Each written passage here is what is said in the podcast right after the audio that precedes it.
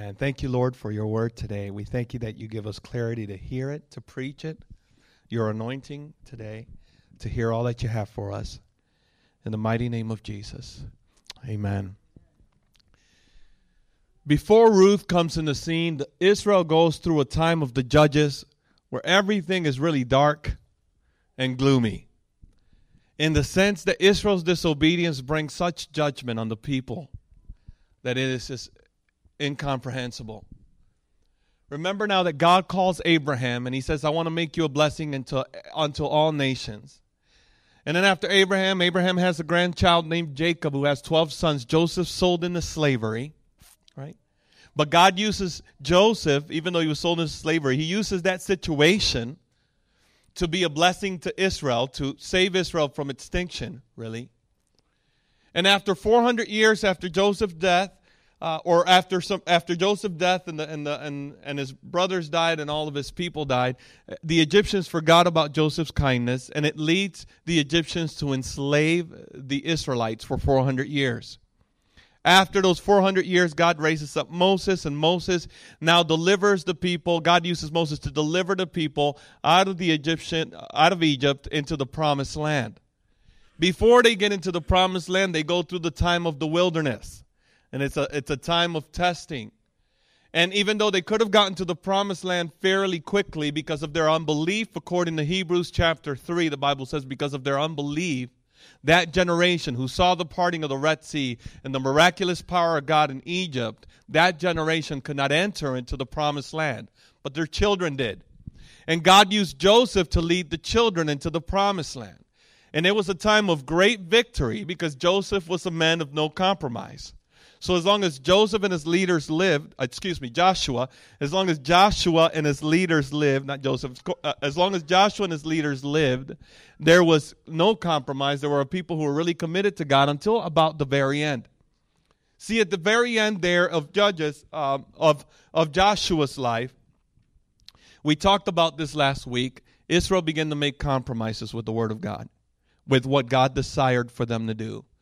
And so we talked about what it would take if we're going to have we're going to be a people with a heart after the Lord. And there were six deadly decisions, six deadly decisions that the Israelites made that you and I could not make if we're going to live af- live after the heart of God. Number 1, no partial obedience. Israel partially obeyed and their partial obedience brought the judgment of God.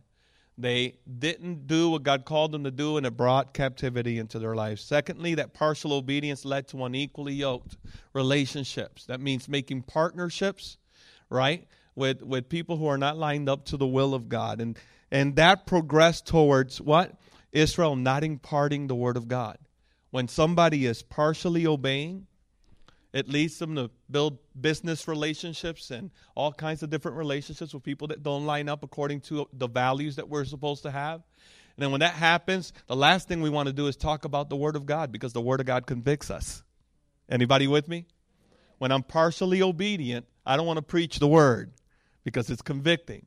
So then they didn't impart the Word of God to the next generation. That generation didn't know the miracles nor the Word of God the Bible says. And that led to the next thing Israel worshiped false gods. Right? When you're not talking about the Word of God and you're partially obeying and you're living in unequally yoked relationships, it leads to a place where we put other things above God. Now, Israel worshiped Baals, Ashtaroth, and Molech. And we say, well, it's crazy to worship other gods, figurines, or whatever. But these gods basically represent power, sex, and money, and convenience. Do you think people live for power, sex, and money and convenience today? Absolutely. Israel, it, uh, another decision that Israel made was that they experienced the deliverance of God, but they never allowed the deliverance of God to lead them to transformation. They had the good enough syndrome. I'm saved, that's good enough. I'm saved, that's good enough. Well, I'm coming to church, that's good enough. And there were unchecked areas in their lives that they never gave to God. And then the last decision, and that's the last verse in the book of Judges, is that they did what they thought was right in their own eyes. And that was the condition of Israel. And so their judges kind of were, were people that God would raise up to deliver them, but Israel never transformed. They just experienced deliverance after deliverance, and they kept going down and down and down and down. because they weren't submitted to the Lord. In the midst of this incredible history of all this occurring, these are the six, by the way, those are the decisions we're not going to make. Amen? We're not making those decisions. So, in the midst of all that occurring, there is a glimmer of hope. And it's through a stranger by the name of Ruth. Ruth is a Moabite. And the Moabites were actually enemies of Israel. Actually, the Moabites, I believe, they, at least for almost two decades, um, the Moabites oppressed Israel.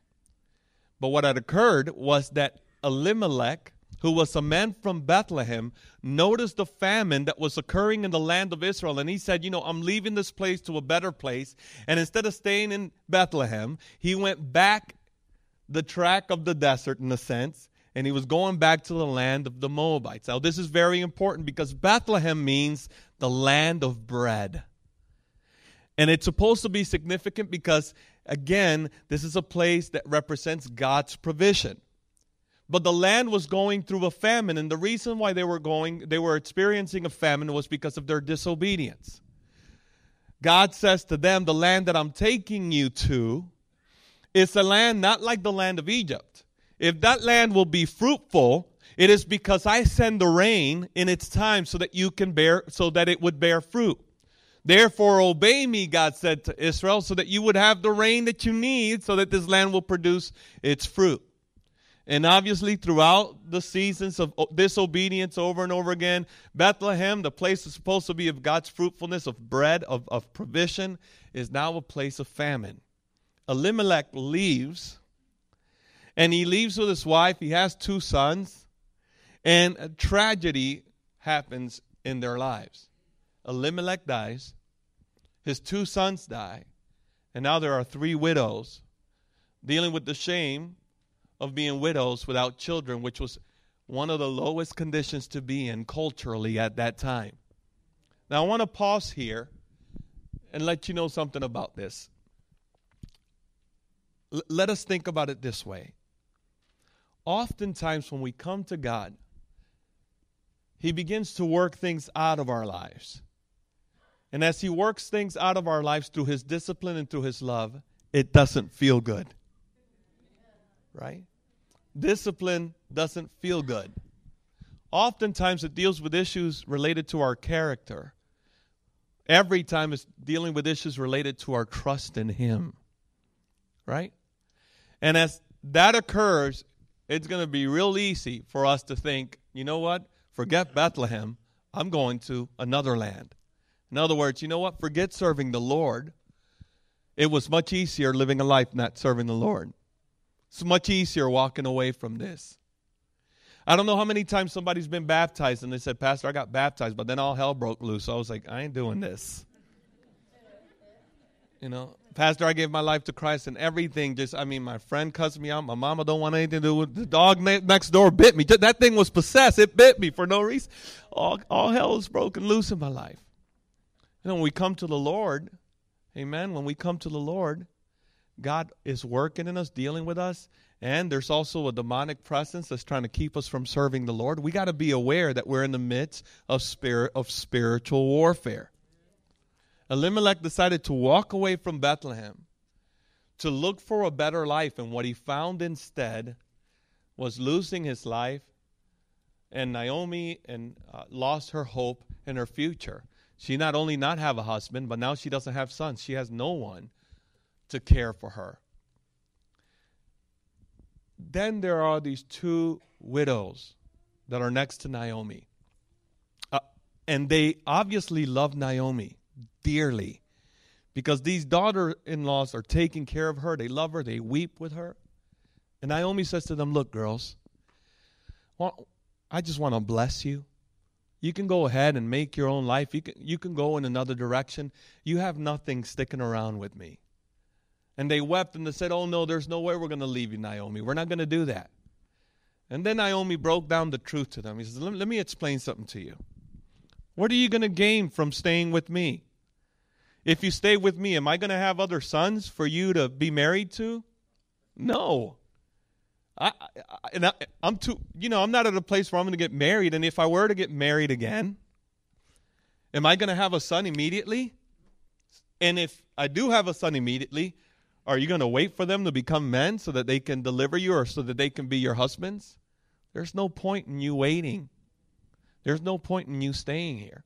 You see, culturally at that time, when someone was a widow, especially in Israel, when somebody was a widow, there was supposed to be someone in the family, someone else in the family was supposed to marry them to redeem them, to make sure that the the life the the lifeline of the son who had passed away so that their heritage and their name would be carried on from generation to generation. But naomi had nobody to give ruth and oprah. No, i'm just kidding. Orpah orpah just oprah oprah's easier to say. She had nobody so she said you know what girls go go make your own life and and orpah kissed her and, and wept and she went away but ruth the bible says she clung to her she clung to her and Naomi said, Why don't you do like your other sister in law? And Ruth said to her, Do not ask me, do not urge me to leave you. Do not urge me to leave you. And this is the scripture that I want to read to you as we see Israel again transition from lawlessness to faithfulness. I want you to look at the faithfulness of this woman of God named Ruth, who was a stranger. So the scripture in verse uh, Ruth chapter 1 verse 14, verse 15 on down. And she said, See, your sister in law has gone back to her people and to her gods. Return after your sister in law. But Ruth said, Do not urge me to leave you or to return from following you. For where you go, I will go, and where you lodge, I will lodge. Your people will be my people, and your God will be my God. Where you die, I will die, and there will I be buried. May the Lord may the Lord do so to me and more also if anything but death parts me from you. And when Naomi saw that she was determined to go with her, she said no more. So here is Ruth and she's making this incredible declaration of faith. She says, "Do not tell me to leave you. I'm going to stick next to you even though I don't know what the future may hold for me. But this is the commitment that I'm making. I'm going where you're going. I'm staying where you're staying. Your people, they're going to become my people, and your God will be my God. And then she gives us a, a key word here. She says, May the Lord deal with me severely if I do anything other than what I just declared. And what Ruth is basically saying is, Naomi, you're not responsible for me. This is a covenant now that I'm making before with you before God. Now we know that Ruth was a Moabite, which means that those people had another God. They had other customs. They lived according to their way. But obviously, to the relationship that Ruth had with Naomi and her family, she became aware of the reality of God. Even though Naomi and Elimelech and all those people had left what God had intended for them, the witness of the true God of Israel spoke to Ruth in such volumes that she said, I'd rather be a widow without a hope and serve the God of Israel than serve any other God. That's incredible, right? And so she goes with Naomi. And Naomi, by the way, I want you to, when you read that portion of scripture, Naomi clearly says, you know what? I'm dealing with this because this is the judgment of God. She's not complaining about it. She's not saying, you know, can you believe God's doing this to me? But rather she's admitting that the consequences that I'm going through right now, it's because of because of God's judgment right? And this is very important because Naomi had a choice at this point as she suffered to run away from God, but instead she made a decision to go back to Bethlehem, go back to God. And I want to tell you something. There are times in life where we go through some difficult times. Sometimes it may be the judgment of God. Sometimes it's just we don't ha- we have no idea what's going on. Sometimes it's just hard times that we all go through. And we're all going to be faced with a fork on the road over and over again. And that's, and that's a decision that we have to make. Either we're going to let our hard times and our suffering push us away from God or draw us closer to Him. And that's a decision that we all have to make. Will I let my suffering, my grieving, the things that I understand and the things that I don't understand lead me closer to God? Or will I allow them to push me further away from Him? Naomi made a decision to seek after God, to go back to Bethlehem where God's blessing was. And Ruth went with her. And as she went with her, that declaration that Ruth made was so different than what the people during the time of the judges made. Judges ver- chapter 21, last verse says, The people did whatever they saw was right in their own eyes. Ruth gave up what was convenient and what was logical to follow after faith. Proverbs chapter 3, 5, 6 through 7 give us a picture of what Ruth did. Now listen to this. Listen to these verses. It says this trust in the Lord, if we go to that slide. Of Proverbs chapter 3. Something's frozen over there. So we'll just going to read this. Proverbs chapter 3, 5 on down. Trust in the Lord with all your heart. Do not lean on your own understanding. In all your ways acknowledge him, and he will make straight your path. Be not wise in your own eyes. Fear the Lord and turn away from evil. Now here is Ruth. Somebody said you made a wise decision. You, you would have made a wise decision to go back to your people. But instead, she chose, no, I'm not going to go back to my people. I'm going to go in faith. I'm not going to make a decision according to what I see. I'm going to trust God. Nate, would you come up here and help me? Nate is totally ready. He got his tuxedo shirt on. Praise God. Trust in the Lord with all your heart. That means come to God and say, Open up my heart if you see anything in there that you need to rearrange. You have permission without me having to say anything. I signed consent or release. You don't even have to ask me anymore. Just take take over. Easier said than done. Amen. Would you stand behind me? Lean not on your own understanding. Listen, I'm gonna I'm gonna lean, and I need you to hold me up. I ain't playing. All right. Lean not on your own understanding. It literally means let go of what you know to follow after God. So much so that if He doesn't catch you, your end would be a reckless end. So, literally, it is. How many y'all know that if Nate were to walk away, I'm in deep trouble? Brother, that's not right. Sometimes the walk of faith feels like that, right? We're going to deal with you later. Right? right? Thank you, brother. I appreciate you. Joker. She's to let me. When you lean, you're totally depending on the strength of the person you're leaning on. When you come to Christ, what Jesus says is put all your eggs in just one basket. What he's saying, lean totally on me. And it is a reckless decision according to the world. You know, people are going to look at you and say, are you, are you crazy? You're going to go all out for God like that? Don't you see all these things you're, you're missing out on? Because God says, follow me, and He doesn't tell you really what's in your future. You know, He doesn't tell you, you know, if uh, He just tells you that He has your future in His hands. He doesn't give you play by play.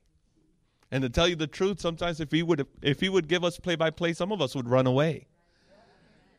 Right? But then when we get to the end of what he has for us, it couldn't, what God has for us, the world cannot compare to what God has for us, people. You need to hear that today. Ruth made this decision. She made the decision to lean on God. I'm throwing away my future.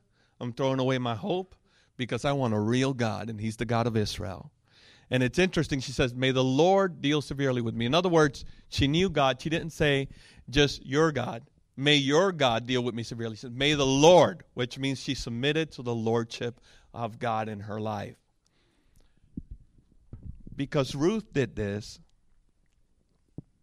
because Ruth trusted the Lord this way, instead of how Israel acted during the time of Judges, here is a woman who's not leaning on her own understanding and in her own ways, but instead she's trusting the Lord. Because she did this, God blessed her in so many ways.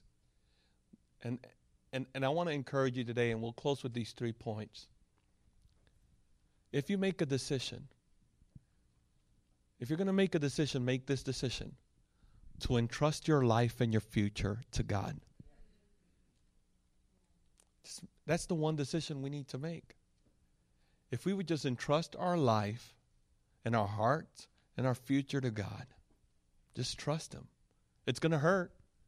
And it's going to look like missed opportunities. But trust me, those opportunities will soon become curses if you take them. Are you with me? Those opportunities will soon become snares and captivity and pain and suffering if you take them. Trust the Lord. Trust the Lord with your relationships. You jump at a relationship, you awaken you awaken love before it's time. You're going to end up with problems. You go into a business venture without the direction of the Lord, you're going to end up with some serious debt. Serious problems. Ruth, because she decided to entrust her life and her future and her hope to the Lord, this is what God did for her. Number one, the Lord blessed her and showed her his favor. Ruth 2, 10 on down. Then she fell on her face, bowing to the ground. And she said, Why have I found favor in your eyes that you should take notice of me, since I am a foreigner? And Boaz answered her, All that you have done for your mother in law since the death of your husband has been fully told to me, and how you left your father and mother and your native land and came to a people that you did not know. The Lord repay you for what you have done, and a full reward be given you by the Lord, the God of Israel, under whose wings you have come to take refuge. So, Ruth and Naomi are now in Bethlehem, and they're basically, you know, they have nothing. The only thing they have is that Israel has a command of God, and that command requires that people with fields would not take all the produce of the field, so that those who are poor, who have nothing, who are destitute, can come in and work and out of their work be able to get some food so that they can eat. That's the best welfare system in the planet. Right? God already instituted a way for Israel to be mindful of those who didn't have. And so while she is she, while they're in Bethlehem, Ruth says to Naomi, Let me go work the fields so that we can eat. And she ends up at Boaz's field. By the way, Boaz is being uh, a family member, really, of, of Naomi and he was what we know as a kinsman redeemer, which means that he is a chief of that clan and he is responsible to make sure that, that make sure that that clan is doing well. He's responsible for the welfare of the entire clan. Consequently, by the grace and sovereignty of God, Ruth ends up in the field of Boaz and she's working with the workers there and Boaz you know, notices this young woman he's never seen before, and he says, Who is this? And Boaz's workers say, That's that's Ruth. You know the Moabite that came with Naomi? She's been working all day long and she's only rested a little bit. And and Boaz heard of, of, of Ruth's faithfulness and he says to her, You know what? I want you to stay in this field. Don't go anywhere else. We, I don't want you to be in trouble or something to happen to you. You know, nobody here will touch you or cause you harm. I've instructed I've instructed my workers to make sure to care for you, basically. And and and Ruth cries out and says, Why have I why have you been given why have you given me favor? And boaz says because you because you are under the refuge of god's wing. That incredible? Boaz says because i've heard of your testimony. I've heard of what you've done. May god bless you now that you're under the favor under the refuge of god's wing. Let me tell you something. Sometimes god's going to call you to some hard places but it's better being in a hard place under the refuge of God's wing than being in the prosperity of the world without God's covering. There are a bunch of people who are very prosperous and have no peace. There are very, a bunch of people who are very prosperous and they their life they're overwhelmed with darkness. It's better having nothing and being under the covering of God. Right?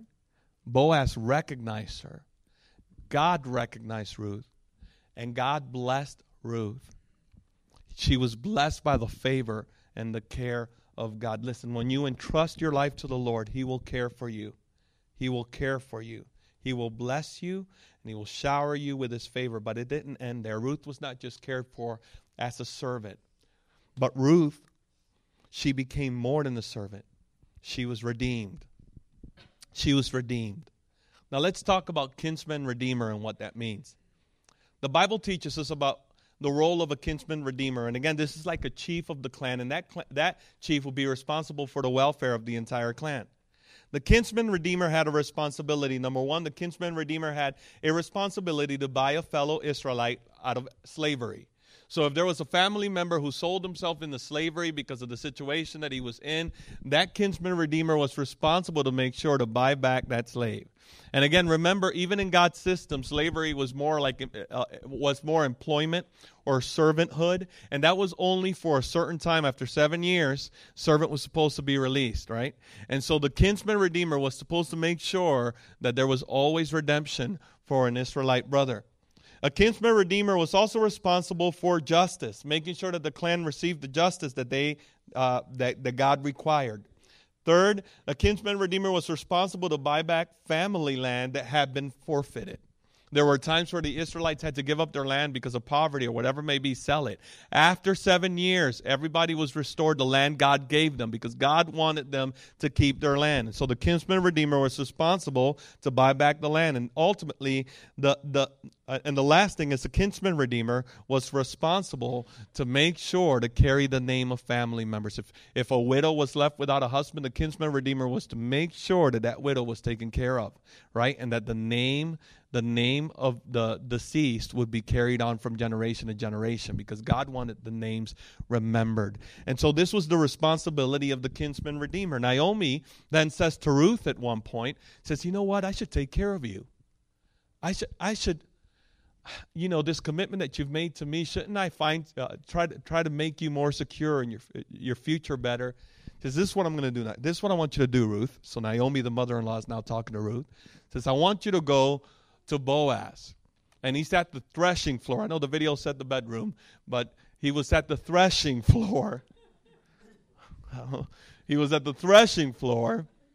And that was again where the wheat was kept. And some commentary says that oftentimes people would sleep where their pro- produce was uh, in order to protect it from thieves and the such. And so as he was sleeping the, at the threshing floor, Ruth, what Naomi instructed Ruth to do is says, I want you to get cleaned up, right?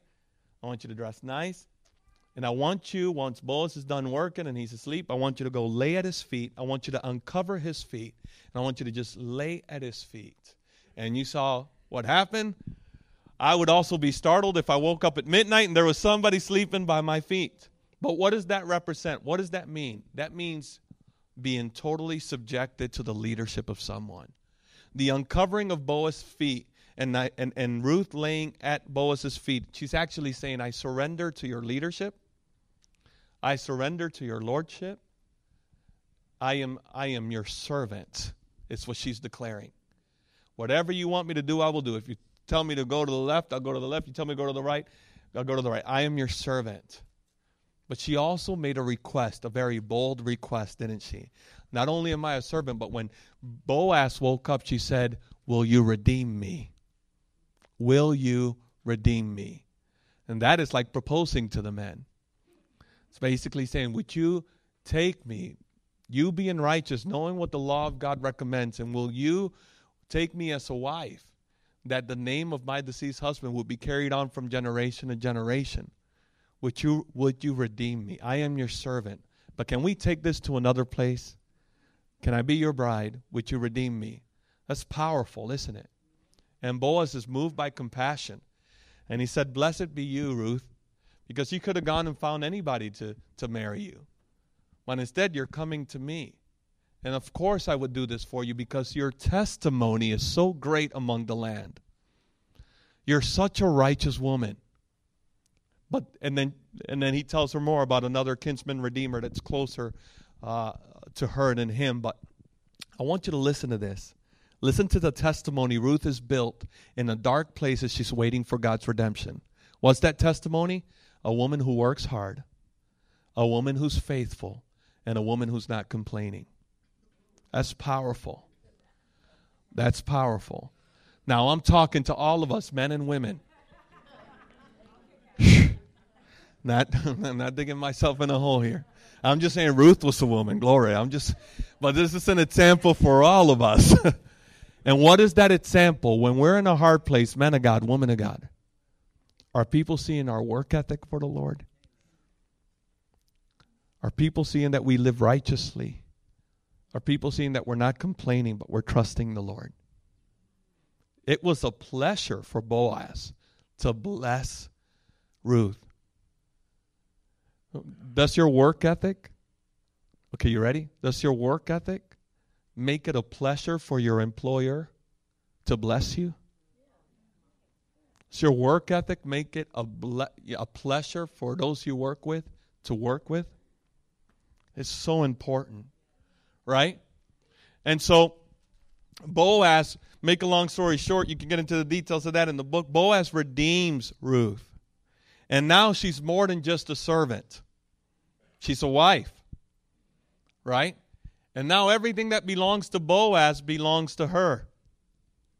Isn't that incredible? And that there's there's such a humility about Ruth, such a grace about her, and such a uh, faithful, uh, obedient uh, man of God in Boaz. And now you have this incredible marriage. Now here's Ruth, who gave up her hope and her future to be a servant, finds favor as a servant, and finds herself being more than a servant, now a wife with a hope and a future. Ain't that incredible? Let me tell you something about serving God. When you entrust your life to the Lord, you will not only be blessed, you will not only be favored, but God will bring you into close proximity to Him. That's why the Bible calls us the bride of Christ. Are you with me? Why are we the why are we called the bride of Christ? Because God wants us to understand that we're in close proximity to Him. We are the people of the kingdom of God, and the kingdom of God lives in us. Now, I want you to think about that. Just as Boaz's resources were available to Ruth, so are the resources of heaven, of the kingdom of God, available to us. All of his goodness, all of his peace, all of his joy, the righteousness, all of his provision of healing, they're available to us. Ruth no longer had to go work with the servants because she wasn't a servant anymore. She was provided for. Isn't that incredible?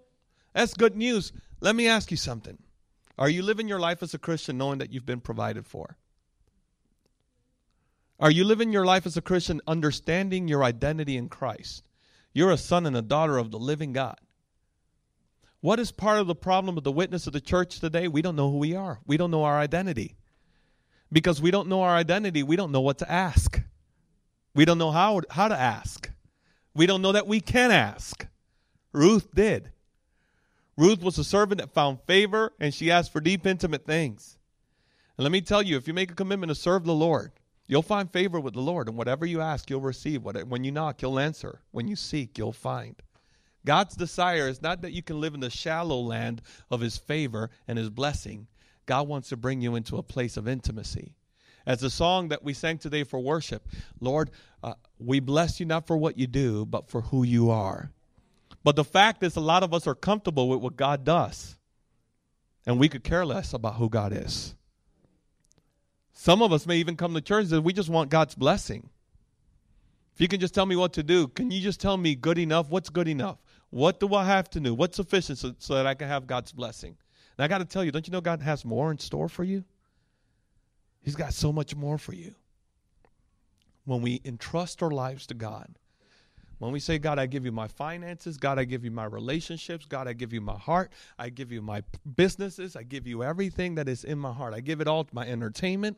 When we entrust ourselves to God, He blesses us, He favors us, He brings us into close proximity to Him, right? We bear His name. And the last thing, we become a part of something bigger than ourselves. We become a part of something so much bigger than ourselves. Ruth became the mother of Obed. Obed became the father of Jesse. Jesse became the father of King David. A Moabite woman who's not even an Israelite, because she obeyed and put her faith in God. Now she is the mother of the king in the Bible, the only king the Bible says a man after my own heart. David, the lineage of Jesus. So not only is she a, a great grandma of a king, but she's the great grandma of the king. A Moabite woman who had no place in Israel. When you make a decision to be reckless for Jesus, listen to me. When you make a decision to surrender everything to Jesus, no questions, God does more than you can think of or imagine with your life. Say yes to Jesus. I dare you. Say yes to obeying him. Say yes. We've already paid the price enough of leaving Bethlehem, right? Haven't we paid the price to, of, of saying, you know what, I'm going to do things my own way? And everything we've done in our own way has come to death. Death, death, death. Say yes to Jesus. Trust him, trust him with your future, and he will do more than you can think of or imagine with your life. Would you stand with me today?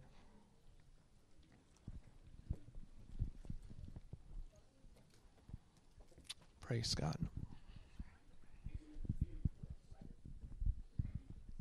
Praise God. Hallelujah. There's this very, very difficult verse in the Bible. It's one of those super hard sayings of Jesus. And he says, Unless a seed falls to the ground and dies, it will bear no fruit. Right? So the kernel of wheat has to die so it can bear fruit. And so we're like, yeah, well, praise God. Praise God for seeds. I love seeds. Seeds are good. I just don't want to be a seed. I like the fruit of seeds, and you can even make me fruitful as a tree, but Lord knows I never want to be a seed because I don't ever want to die. Can I be honest with you? Unless a seed falls to the ground and dies, it cannot bear fruit. And what we're saying when we give our lives to Jesus is that Jesus, we give you our life. We give you every part of our life. And I'm willing for you to take and do uh, uh, for you to take and do whatever you want with my life. And I'll tell you my experience. That is dying. And I want you to know it doesn't feel good at all. It's a process of coming to the end of myself.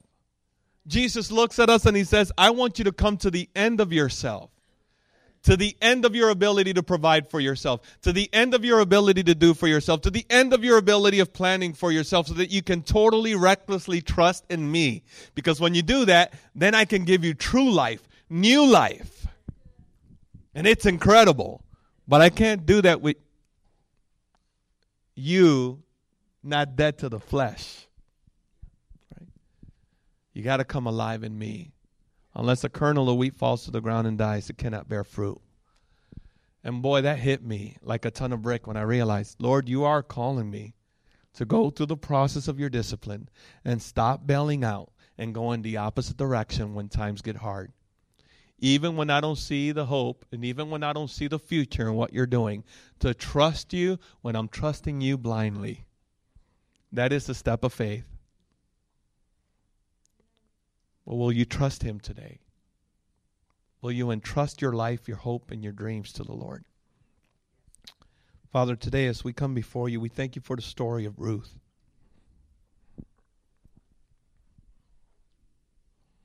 We thank you for a woman who was so committed. In the midst where Israel, your people, they gave up on your commands, they gave up on your miracles. Here's a woman who barely hears about who you are and commits to you fully and offers a glimmer of hope in a history filled with utter darkness. And through her, you did the unimaginable. What we what she couldn't have thought of, what she couldn't have imagined. I can't even imagine what Ruth's face must have been like from heaven as she saw what you did with her family line. Here she was a widow, shunned really, really the worst case scenario in her society.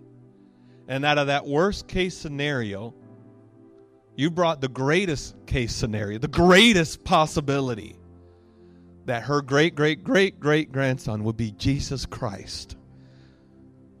You not only erased her shame, you blessed her with royalty. That's incredible. God, you're an awesome God.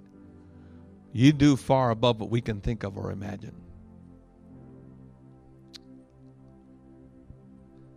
Today, maybe you're here and you're saying, you know what? Um, I've been running away from the Lord. I've been running away from God, doing things my own way, following my own direction. There are things that I haven't submitted to the Lord. And today, I, I hear the word of God. God is dealing with me. I want to commit my life to Christ. I want to give my life to serve the Lord today. I'm done running. Every time I run away from Him, I end up with worse situations. I'm just done running. Pastor, would you pray with me? That's you. Would you raise your hand right where you're at? Amen. Amen. Look at your people, God. So many here raising their hands, saying, You know what, God, I'm done running. And as they raise their hands, they're saying, I'm not only uh, uh done running, but I'm also run, uh, running in the opposite direction. Now I'm going to run toward you. I'm running toward you. So, Lord, right now, as they raise their hands, I thank you that your Holy Spirit is coming into their lives. I thank you that your Holy Spirit is leading them closer to you. I thank you, Lord God, that their hearts will be, be made soft before you as they've decided for you, God, that you would do a miraculous work in their lives. Today, I thank you for those who are given giving you their lives today. I thank you, God, you would write their names in the Lamb's book of life. I thank you, God, that they would experience the joy of serving you. And I thank you for new beginnings. For your word says that when we give when we give our lives to you, the old things pass away, and that you begin to make all things new. Thank you, Lord God. Thank you for this life. In Jesus' name. Amen. Maybe you're here and you're saying, what you're saying, you know what, Pastor? There are things I haven't given to God. I say that I trust the Lord, but I haven't entrusted my life. There are things I know that I need to surrender to God. They've become a snare. They've become a point of death in my life and I just I just want to give it up to God and say, God, I give you that part of my life that I've been holding on to for dear life. You can have it. You can have it. I'm done. I give it to you. With every everyone praying now, saints, I need you to pray. And as you respond to this, I want you to know what's going to happen. I believe that God's going to break strongholds of your life. He's going to break the strongholds off of your life and give you the freedom to walk free and to trust Him with that area. So as you begin to walk up this aisle and come to this altar, I'm trusting that as you take every step, that God is going to begin to do a miraculous work to teach you, to guide you, to lead you, and to walk in free and giving Him every room, every part of your heart. So right now, if you're here and you're saying there are things I need to, I need to entrust the Lord with my life. There are things in my life I need to give Him right now. that's you. Would you come up to the altar right now?